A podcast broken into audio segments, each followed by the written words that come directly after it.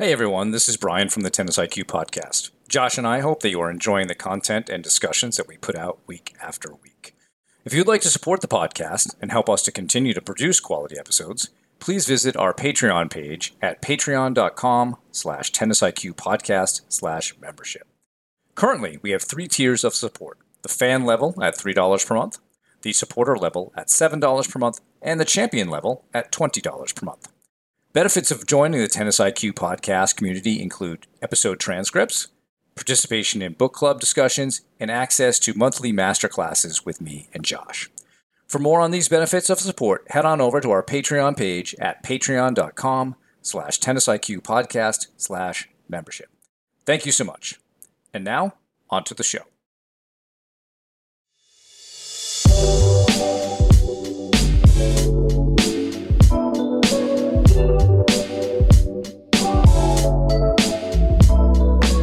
Hello and welcome to the Tennis IQ podcast. I'm Josh Berger. And I'm Brian Lomax. And today, Josh and I are going to be discussing a paper uh, entitled Lifestyle Challenges and Mental Health of Professional Tennis Players, an exploratory case study. Uh, the authors of the paper are Saul Shrom, Jennifer Cumming, and Sarah Jane Fenton. Um, and you know, both Josh and I found this to be a very interesting article about the challenges of becoming and, and sustaining a professional career in tennis. I don't know how you feel, Josh, but I've often thought that tennis is probably one of the most difficult, if not the most difficult, sports to go pro in. And I think some of that is is covered here in this paper. Uh, so essentially, this is um, you know it mentions it's an exploratory case study. So the what the authors did is they used uh, Behind the Racquet, which is um, you may even know more about this than I do, Josh, but I think Noah Rubin started this um, as a means of allowing players to essentially post, you know, what what they're feeling uh, as their life is on the tour, and so the authors examined a number of posts uh, from Behind the Racquet and looked at them for different themes of challenges of being uh, a professional tennis player. And in order to classify those posts and, and the thoughts of the players uh, in, in a thematic way, they used Maslow's uh, essentially uh, needs theory, uh, Abraham Maslow, um, to examine what they were seeing, to see the, the different challenges that players were, were um, experiencing on the tour. So, for those of you not necessarily familiar with uh, Maslow, sometimes it's referred to as hierarchy of needs, but um, it's really just sort of a, a needs theory. Um, Josh, I think you can explain that for us. Yeah. So um, I think it's it's often um, when people refer to it or or maybe see it visualized, it's often shown as a pyramid. Um, but that was never actually how Abraham Maslow um, can conceptualized it, but it, it's it's often shown in that way, which which I think is a you know sort of makes it a, maybe a little bit simpler to to understand. So um, it starts with physiological needs, which might include you know things like food and shelter and water, clothing, sleep, things like that. Um, then there's you know safety and security as sort of the next the next level. Um, you know things like you know employment health um, you know uh, family stability thing, things like that. Um, then there's you know love and belonging which is sort of that that next level which um, which includes both things like intimacy friendship family connection. And then moving on to that next step that next level is self-esteem um, which might include things like achievement confidence, um, you know, uh, feeling respected by others. Um, and then that sort of last level is self actualization, which is, you know, the sort of achieving one's potential, um, you know, being able to um, get to the point of sort of feeling like you've, you know, you've, you've, uh, yeah, you, you've actualized, you've, you've done what you're capable of essentially um, and you know that that could include meeting m- making a difference or you know doing what is maybe you know things that are a little bit deeper um, and more core to to really who you are um, so that's sort of at a, at a surface level, a little bit of a little bit of a background just in terms of what some of these different needs are. Um, and I found it I found it very interesting that this study sort of used that as a as a framework to um, to measure, you know, how these different players were um, sort of re- reporting some of their different stresses and challenges on tour, both you know current players, former players, um, and yeah, I, I, found it to be a very very interesting study, and I thought this was a a, a great way of of sort of breaking it down. I would say. I agree. I thought interesting and because we don't often see maybe so much people talking about Maslow's hierarchy of needs or needs in in sport psychology, but I think they also did it very successfully here, attaching it to those needs. Uh, interestingly enough, they didn't use self actualization as one of the ones that they examined here. So they really just looked at esteem, uh, love and belongingness, safety needs, and, and psycholo- uh, physiological needs. Um, you know, maybe for the population that they were surveying, self actualization wasn't quite yet a possibility because they hadn't necessarily established uh, all these other needs. Uh, so well, wasn't the when they talked a little bit about mental illness? Wasn't that could be? That, although, yeah, that that might even span a bunch of them. But I just uh, I remember at the beginning they didn't really talk about so much self actualization, but it could be there. I mean, I think if we're thinking about playing professional tennis, that's one of the goals. Hopefully. Yep. Right. Um, but maybe the players at the level they were um, surveying, you know, maybe they weren't able to quite get to that place uh, per se. Um, so, how about we talk about some of the challenges that were um, discovered in the in the study, and just go through those, um, you know, a little bit to see what uh, what players experience. You know, and and we have to be honest that the, these are not players who are necessarily at the top of the game or those. It's a different lifestyle, and I think very often as fans or maybe as young players coming up, we see those top players and think this is such a glamorous lifestyle. They get to go to all these great places and travel, and they're playing tennis and they're famous and, and all of that. And um, that's really the vast minority of of people on the tour, uh, and there's such a larger percentage of players who, in essence, are are struggling, struggling to make it, and and some of the challenges that they are, are facing are are tough. So just to list off the challenges, and then we can go through each one. Um, physical and mental fatigue, the financial imbalance of the professional tennis system, uh, social and psychological impact of living a nomadic lifestyle, the weight of expectations, and then um, the structural instability of uh, finances and and schedule for the tour. Um, and then sort of a theme that runs through all five of these is you know mental health in general and how these things impact that. So let's talk first about the uh, the physical and mental fatigue, Josh. Um, yeah, I'd love to get your impressions of you know what you read here on this particular challenge and and, and your thoughts on it. Yeah, I mean, I think um, there, I think that there's certainly plenty of both, and I think this, you know, as it relates to physical fatigue, I think this also fits into the um, sort of structural instability that that you had mentioned, where um, you know there uh, the tennis calendar is unique in how long it is. Um, there really is, you know, at the the highest level, you know, the highest ATP and WTA level, where the players are in that the, the year end championships. They're the top top eight players of the of the year. They only have roughly a month or so to to recover. And if you know if players aren't at that level, maybe it's a month and a half, maybe two months at really at the most here. Um, so there, I think the the physical f- fatigue is is very notable. Um, and you know you see, I mean, just about every player you know suffers injuries at at some point or another, has to take time off.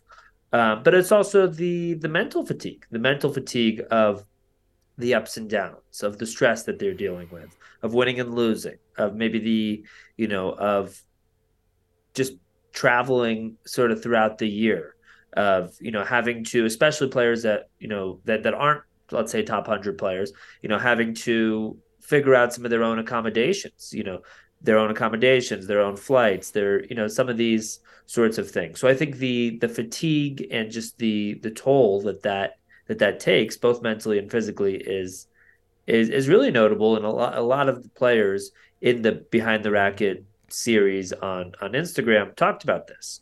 Um, so I, I think that's a, a really important starting point. Absolutely, yeah. I mean, you mentioned the travel, time zone changes, the schedule. I think yeah, it's 11 months, but if you wanted to, you could play 12 months. The, the ITF calendar. Yeah, exhibitions, yeah. but the ITF calendar, I don't think stops. I think that just continues. Um, so if uh-huh. you're playing 25Ks or 15Ks, you know, which are a, a lot of what players are doing, um, below sort of that top 100, top 200, a lot of players are, are dipping their toes there so you could you could keep playing, and it's uh, um, it, it is difficult. Is a lot of a lot of challenge uh, to that to the, to the physical and mental fatigue for players. Um, the next one was you know financial imbalance of the system. So again, at the top, you know we see players earning all kinds of money, lots of you know big checks for winning Grand Slams and so forth. But once you get below um, to some of the lower level tournaments, and certainly in the the ITF, it's it's not nearly as lucrative, and so there is a lot of you know financial stress that goes on for these players. I remember reading a study some years ago, Josh, that um, only about something between 100 and maybe 106 players on each tour actually make money and of course, the you know the amount of money somebody who's at 106 say is making is not very much. So everybody else is kind of in a in a deficit, and so that you know can lead to doubt. Can I continue to play? Is it worthwhile to continue to play? Uh, you know, before we even began, you talked about how maybe other people are backing you you know? All right so is, is your family you know also putting a lot into this and is that sustainable? Um, and so just the the difference in money between the top and other levels of the tour is so great that um, very often you know I've, I've said this to players you're you're you're playing to eat in a way. Um, if anybody's seen the Eric Butorac TEDx talk, he mentions how he would regularly eat plain pasta with ketchup, as because that's all he could afford. Um, and so it's uh, I think it's useful to know that that's uh, it isn't all glamorous out there when it comes to the finances. Definitely, definitely, and and yeah, as you said, so it's sort of a you know disproportionate separation of really where the where the finances are on tour. Where you know, if you look at the, you know, I, I think people think about the Federers, Nadal's, Djokovic's, Serena's, you know, Naomi Osaka's, people like that who are making tens of millions of dollars a year between their earnings from match wins, but also from endorsements. And they have, you know, all of them, all of them and, and other, you know, top 10, top 20 players, maybe, you know, beyond as well um, you know, have do not have the the financial um, sort of insecurity. But as you said, that it really is right around that that hundred, um, you know, top hundred point that that I have also heard as a cutoff, where you know if somebody's top hundred, you can make you can make it straight into um, to the main draw of the Grand Slam tournaments, right? So that's a big difference in terms of the check that you receive um, by making it in you know directly into a Grand Slam. Um, and then you can also make it into you know uh, other ATP tournaments, other ATP WTA tournaments throughout the year. You know, challenger level tournaments. Um, you know, the main draw, and you know, the, the, there's a lot more stability at that point. Where if somebody is 150, 200, 300, 500, in the world.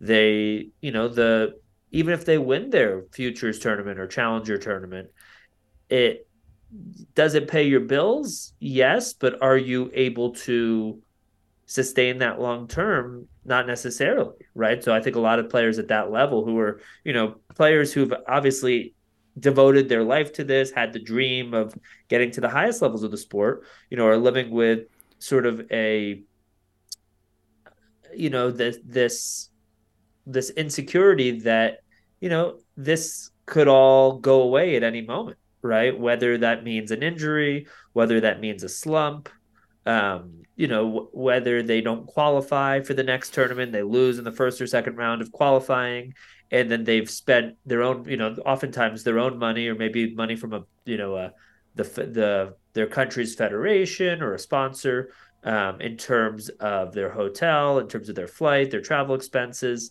their coach, right? That's that's another factor that you know we, we see top five players, top twenty players with you know entourages. Oftentimes they have their partner, they have their coach, they have maybe a sports psychology professional, they have a number of these different people on the team. Whereas somebody who's 200 in the world, they they you know they, they may have a coach with them, but it's not they they just simply can't afford to have people around them and, and really build that team around them in the same kind of a way. So I, I think the the financial concerns are are really important and, and you know things are being done i, I know um, the itf has has made changes in recent years to try to address some of this because a lot of players have spoken out there's um, there's been a recent attempts at a at a union um, PTPA. If, if, I'm sure some people are familiar that uh, Novak Djokovic, among among many others players in the ATP and WTA tours, have have been involved with to have you know a union for uh, for different types of situations, for situations like this, for other um, concerns between players and the tours, just to sort of help mediate that and uh, give players sort of more of a say in terms of in terms of that. Um, so yeah, but I, I, think the the financial piece is is certainly a an important stressor and something that a lot of players spoke openly about. Yeah, and you mentioned something there about you know affording coaches and et cetera. That kind of transitions to the next challenge, which is more on the the love and belonging need side, but that's uh, the nomadic lifestyle, you know, and the social and psychological impact of that. You know, going from hotel to hotel. Um, you know, you play, you go back to your room, and you don't have a lot of contact all the time, and, and not everyone can as you said, Josh, afford to have an entourage similar to how Rafael Nadal has it. You know, he's got a big group of people that he travels with, and certainly uh, that that can be difficult to afford that. And you know, the fact is that humans are are social creatures, and being you know kind of living that nomadic lifestyle, being alone a lot of the time, can be detrimental to how you feel, detrimental to your to your mental health and it can be difficult to maintain those relationships because a lot of your friends they're maybe back home your parents and family maybe they're back home. Um, certainly easier today than maybe in the past with uh, whatsapp zoom skype whatever. Um, but you know i've worked with a couple players who are kind of on this arc and you know sometimes they just get stuck in their hotel room. And it can be really really difficult to to feel that and um, yeah, so I think that that it, that's that's a challenge in itself. Totally, totally, and and I think yeah, you know, if, for that player who's trying to make it, who's trying to get to the higher levels of the of the game. There, I think you know, I think it fits into that last piece, that sort of financial instability piece, where they're thinking about you know if they leave their hotel room and they go to a restaurant or they they go and do different activities in some of these you know in some of these cities that they're traveling to that they're digging into their savings or they're digging into you know the, the money that they need to sort of sustain themselves on tour. Um, and you know that, that that often leads to to tough decisions being made you know. Do i leave the hotel room or not? You know do i hire a coach or not? Is that coach full-time? Are they part-time? Are they sort of shared between a few different players? Um, am I able to, you know, have resources on the mental side of the game? Um, you know, do I can I have somebody help me on the strength and conditioning side or the um, you know injury recovery side of things? So I think it, you know, I, I think this fits in. This this certainly relates to that last category um, where sort of the you know they're they're living nomadically, they're traveling. You know, their maybe their partner is back home, maybe their oftentimes their their family is back home, and yeah, I think it can be really, really lonely out there. Um, and you know, again, somebody like a Nadal or a Osaka or Serena is able to travel the world with, you know, with their families and their entourage, and you know, it's not obviously not a concern for them, and and I think they're able to to mediate some of these concerns. But um, you know, I think for the the vast, vast, vast majority of players, um, they, they are dealing with this. And I, I, think also what's important to to underline, and I don't think we've mentioned it yet, because I think we've we've talked a lot about players that are maybe at the cusp of that top hundred or below that top hundred point and are trying to make it, is that I think a lot of these same challenges are faced by by top top top players. And you know, Behind the Racquet, they it was really a, a wide mix of people that were included in this. Um, people that have been, you know, top 10, top 50, people within the top 100, people outside the top 100, retired players, really a big mix. But we've we've seen this at the highest levels of the sport as well. You know, I think Naomi Osaka being a probably the most notable example of someone who spoke very openly about mental health challenges and sort of the, the challenges of, of tour and you know dealing with media and things like that and had to take some time away from the sport uh, but other players as well have spoken, you know, whether it's during their careers, after their careers, have spoken very openly about some of the stressors. Um, you know, we can talk more about maybe mental health or mental illness towards the end. I mean, I, we we we did an episode on Mardy Fish and and so you know certain challenges that he faced. He's somebody who made it all the way to the top ten um, and pretty much had to retire um, because of certain things that he was going through. Um, so I think it's you know it's important to underline that this, though we are maybe focusing more on players that that aren't let's say top ten players, that this that these sorts of concerns can can really be faced by by anybody. It's true. Yeah, I mean, if we look at the five things, certainly some of them do apply to some of the top players. Um, but as you said, you know, I think we're we're focusing on maybe the the majority of people trying to get there, and um, to also try to help people understand the reality of what it means to to go pro. It's it you know there are going to be some some serious challenges, and I think we're doing this episode to try to give people some awareness of what this is like and what you can expect on this path a bit. Um, and you know, one uh, you know of those things is you know, the, the weight of expectation, the expectations that um, you may have for yourself. Um, maybe there's a fear of, of failing at this. Um, you know, you probably again back to the financial piece. People who are backing you, well, they you know they kind of need you to win. Maybe. If it's sponsors or family, they, there's you know even as a player you probably internalize that pressure. And i've noted this even just with with junior players josh that many of them are very aware of how much money their parents are spending. Their parents may not be aware that they're that the kid knows but the players know.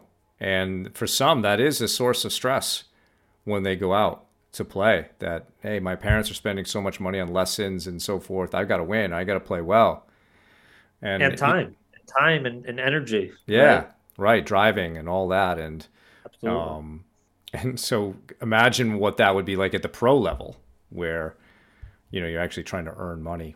So I think these expectations of of of how a player feels this really more drives towards your esteem needs as well as am I achieving as much as I as I want to or as I thought I would um, that's another good point in the Eric Butorac TEDx talk, where he his method uh, of quote unquote making it was different than some of the other players that he encountered. Many of them had this expectation thing where Eric's approach was more day to day, and let's let's try to just be a little bit better today. Um, so that might be something we talk about in a mitigation strategy. But um, you know, certainly we feel this expectation. We've talked a lot about expectations and how they are uh, difficult. Um, in, in some ways, they're the kind of the root of uh, all suffering from expectations.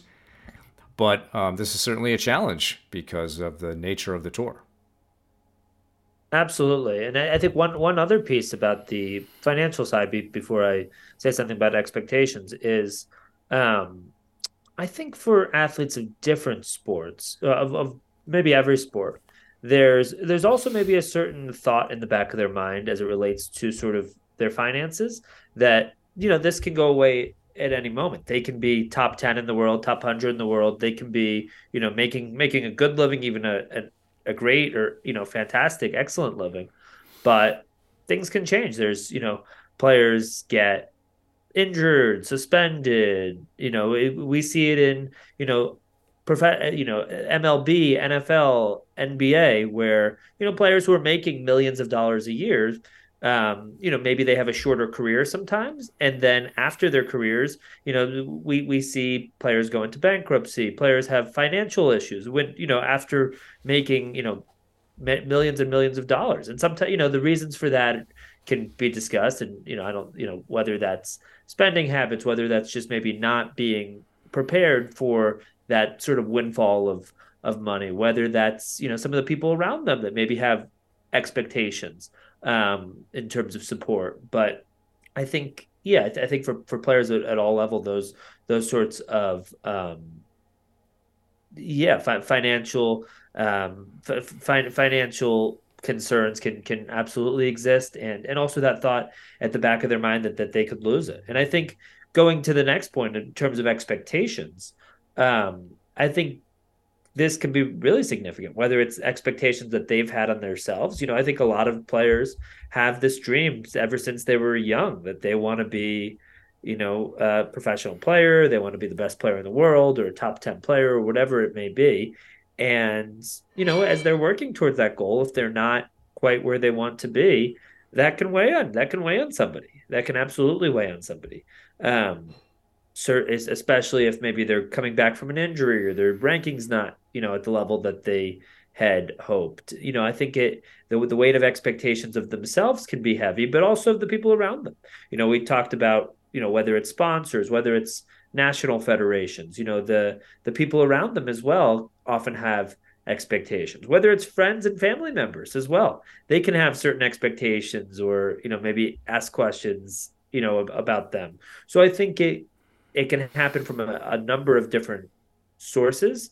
Um, but I think that those expectations can can absolutely have a have a heavyweight, and I think we see this um, with players of all levels, right? Um, I, I, think even things like you know you go into a tournament and maybe you play somebody that you've beaten before, and it's like okay, I should win. I'm supposed to win this match, and and even those expectations, you know, at that more of a micro level, can really weigh on somebody. But but also the sort of long term expectations of what they think they should accomplish or what they should be ranked and maybe people around them are telling them you should be top 10 or you have the ability and potential to be a top five player or whatever it is um, or you should be ranked higher. You should you should be further along by now. Um, so i think a lot of this is often said and it, i think it's often you know not said with bad intent with bad intent. However i think the impact of it can can often be really detrimental. Yeah that's true. And um I think it that is one that certainly, excuse me, it does drive sort of the esteem needs and, and may even block one's ability to self actualize if you feel like you're not achieving your expectations there. And, um, you know, I think this kind of feeds into the next challenge, which is sort of the structure of the tour. You know, financially is one one way, but also ranking wise you know, financially, it's not salaried like a lot of professional sports. You know, you know, we live in the United States. You know, an NFL team, American football, 53 man roster. Now, of course, they can be cut and so forth, but they generally have contracts. That's two teams makes 106 guys. Right. Right. That's that's the number of people in the world maybe making money on on one of the tours. Um, and that's two teams out of what 30 I think in the NFL or around that number. Um, so just in, in American football, you have a number of people getting salaried to play football. And, and, they, and they don't have the same sorts of they don't have to pay for their flights and hotels. Right. And There's a lot of stuff that's covered. Granted, they have very short careers. You know, the right. average American football career is probably about three to four years at most. Um, but then there are other uh, professional sports, obviously, that have more contract based, right? You don't have that in tennis. Um, tennis is also driven by the calendar and ranking points. So you do well at a tournament one year, and now that tournament comes around next year. All right, you've got some points to defend. How are you feeling? Well, if you're injured, all right, do you skip this tournament and lose all those points? Do you play through the injury? Do you need the money? There's a lot of things around how the, the tour is structured that can cause players to not always make decisions in their own best interest.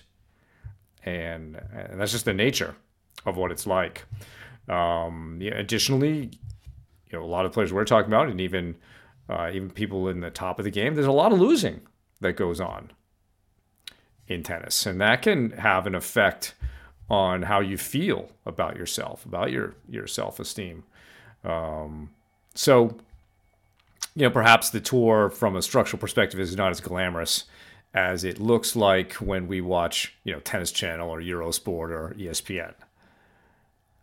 Totally, totally. No, I think that's that's absolutely um, that's absolutely true, and I think you you bring up a, an interesting point that the that the study also meant talked about in terms of that that twelve month calendar, where you know if a player let's say has a breakthrough tournament and they they win the tournament or they get to the finals for the first time, um, and their their ranking goes up. That that's great. That's all you know. That's a that's a cause for celebration, obviously. But twelve months from now, those points expire and then you know who knows what's happening. You know hopefully that player has continued winning and the the ranking has gone up where that you know that those points aren't as large of a portion of a player's total points. Um, because if, if it is you know if if if if that tournament makes up you know a really large portion of their of their total points then they're you know they're likely to drop quite a bit in ranking so that leads to some, as you talked about, that leads to some difficult decisions. And I think that also fits into expectations, right? You have certain expectations on your back, and those aren't just some of the ones that we talked about earlier from yourself or from the people around you.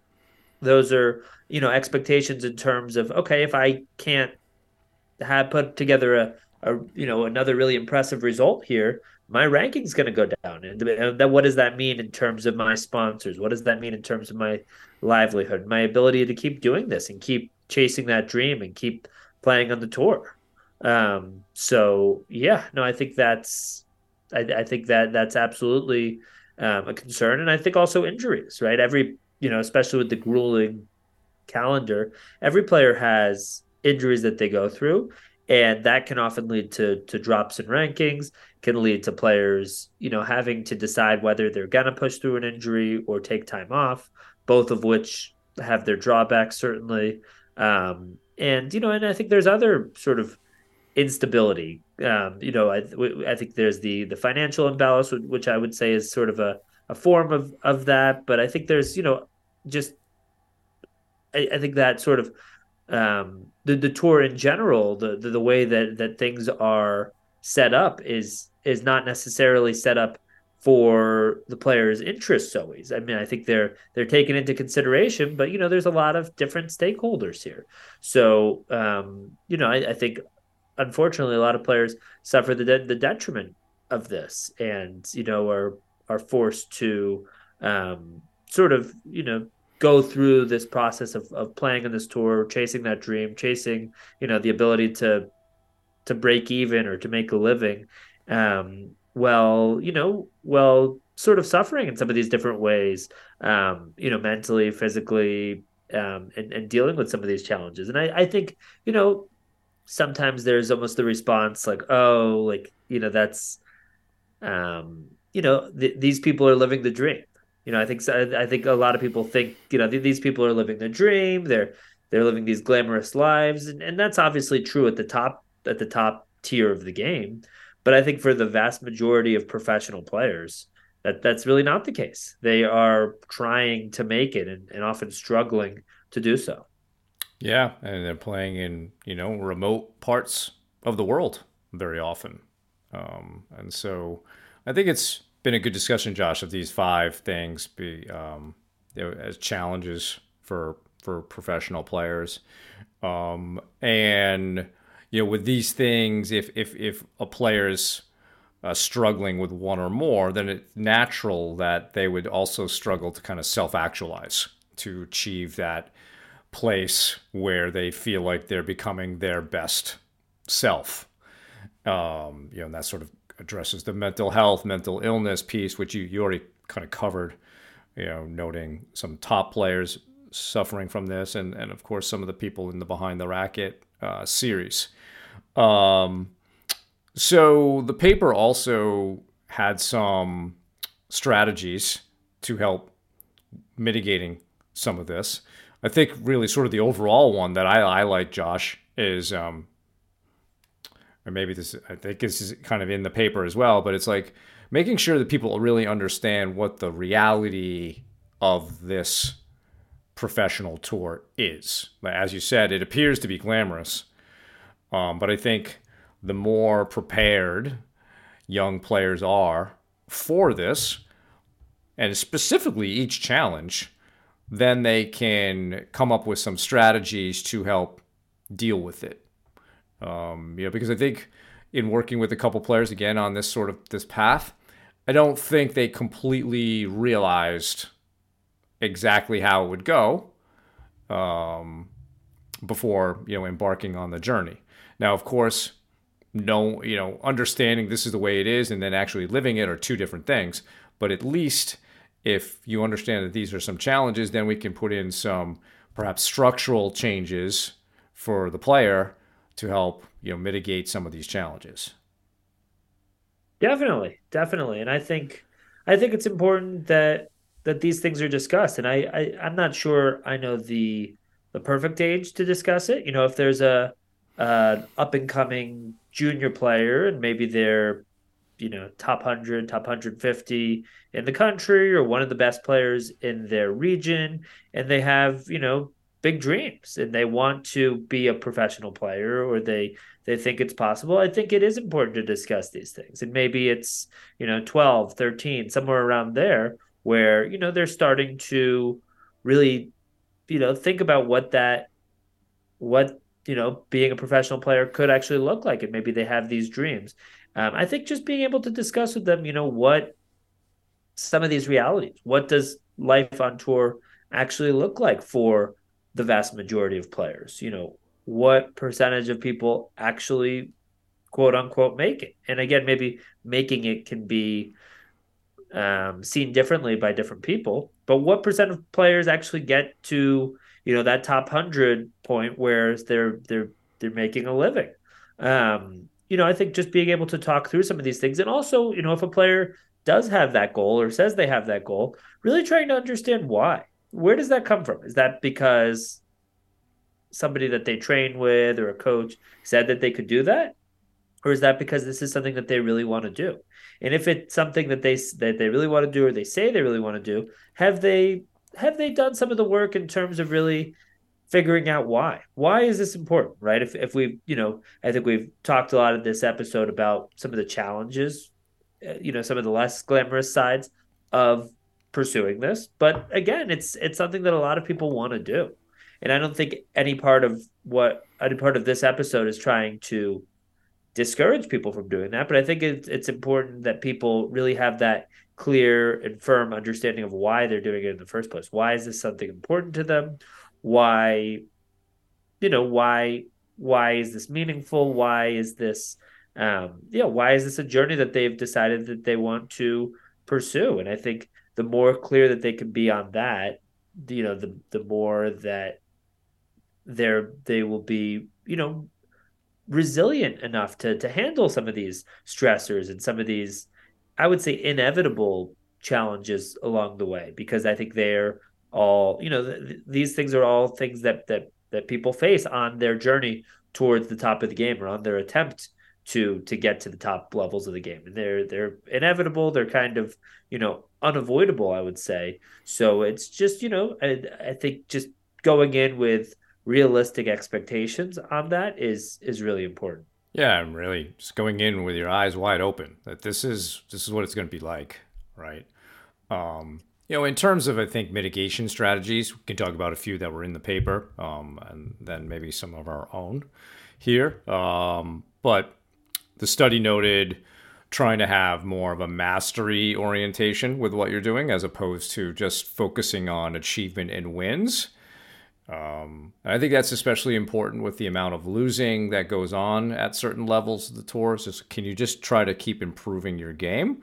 And as we've said, you know, the more you work on that aspect of things, the results tend to come, but there's a lag. So we want to make sure that we're we're getting really good at all those little things that that matter. Um, learning to regulate your emotions well. That's certainly anything that's good for mental health in general. Um, and with all the challenges that you'll face, you want to make sure you can do that. Um, the next one I really like, and this is something I've discussed with some players, is really make a, an explicit effort to create a social support system around you, whether that's making sure you're calling your friends, your family, um, you know, whatever it is that you can do, uh, your coaches, etc. Can you be have a real strategy and structure to how you create social support so you don't feel so alone and uh, you're not just spending time in your hotel room uh, between matches. And then um, the last one suggested in the paper, at least the, of I could recall, Josh, was um, more addressing the finance piece and the the stability of that is are there alternative ways of making money, um, whether that's through social media or other you know other types of things that one could do so that um, yeah you have other streams of income while you're also playing and that's probably more possible today than say it was 20 years ago um, but i think those were some interesting uh, mitigation strategies and i want to get your thoughts on those I think those all make a lot of sense. I think things like you know um, finding other sources of making money, I think makes makes quite a bit of sense. Um, whether that's you know different sorts of sponsors or you know I, I think people have done things like GoFundMe's or things like that. Um, I, I've heard situations of players who are you know maybe playing at the challenger or futures level who will you know maybe it's during the off season or you know they'll they'll make it an off season and they'll they'll do a little bit of coaching they'll do a little bit of coaching for maybe two three four weeks and make some funds that can sort of sustain them for you know a few months or however long it, it may be um, and yeah I, I, think just you know being able to be creative being able to be resilient um, and i think it's a lot easier to do that if you if you know what to expect but i think yeah, I think the mastery, um, having more of a mastery orientation makes a lot of sense. You know, trying to keep the focus on the process, trying to which which is tough. I know we talk about it a lot. I feel like it, it gets thrown around a lot, but it, it's a challenge, right? When you have to win to eat, and when you have to, you know, win and maintain your ranking to to keep getting sponsors, and you know, w- when the results feel really important, I think it's it's easy to prioritize that and, and solely focus on that and forget about aspects of the process. But I think trying to to keep the focus there on the process, on doing the on doing things right, on really trying to you know not just control the controllables, but master the controllable elements of the sport, whether that's you know whether that's many many different things their preparation their self-talk their their physical training their mental training their you know their strategy, you know, all these different pieces.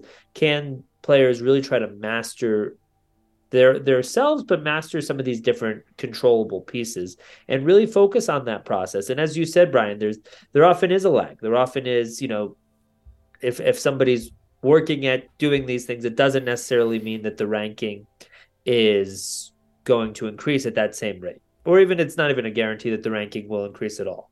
But the more that we are doing the right things and um, you know making the types of decisions to help us become better and better players, it it tends to lead to the sorts of results that that players want. And you know, oftentimes there's a lag. Oftentimes it's not as quick as somebody would hope, but it does tend to happen. I think also having you know having some trust in that process, having some trust and faith that you know by doing the right things that it, it will work out eventually. And that doesn't mean it will work out right now or as soon as we'd like, but it, it does tend to to work out. So I think having some trust and faith in that process, also having good people around you, I think is really important. Whether those people are physically around you or whether they're, you know, maybe in the other side of the world, but you're able to connect through, you know, phone or video chat or whatever it is.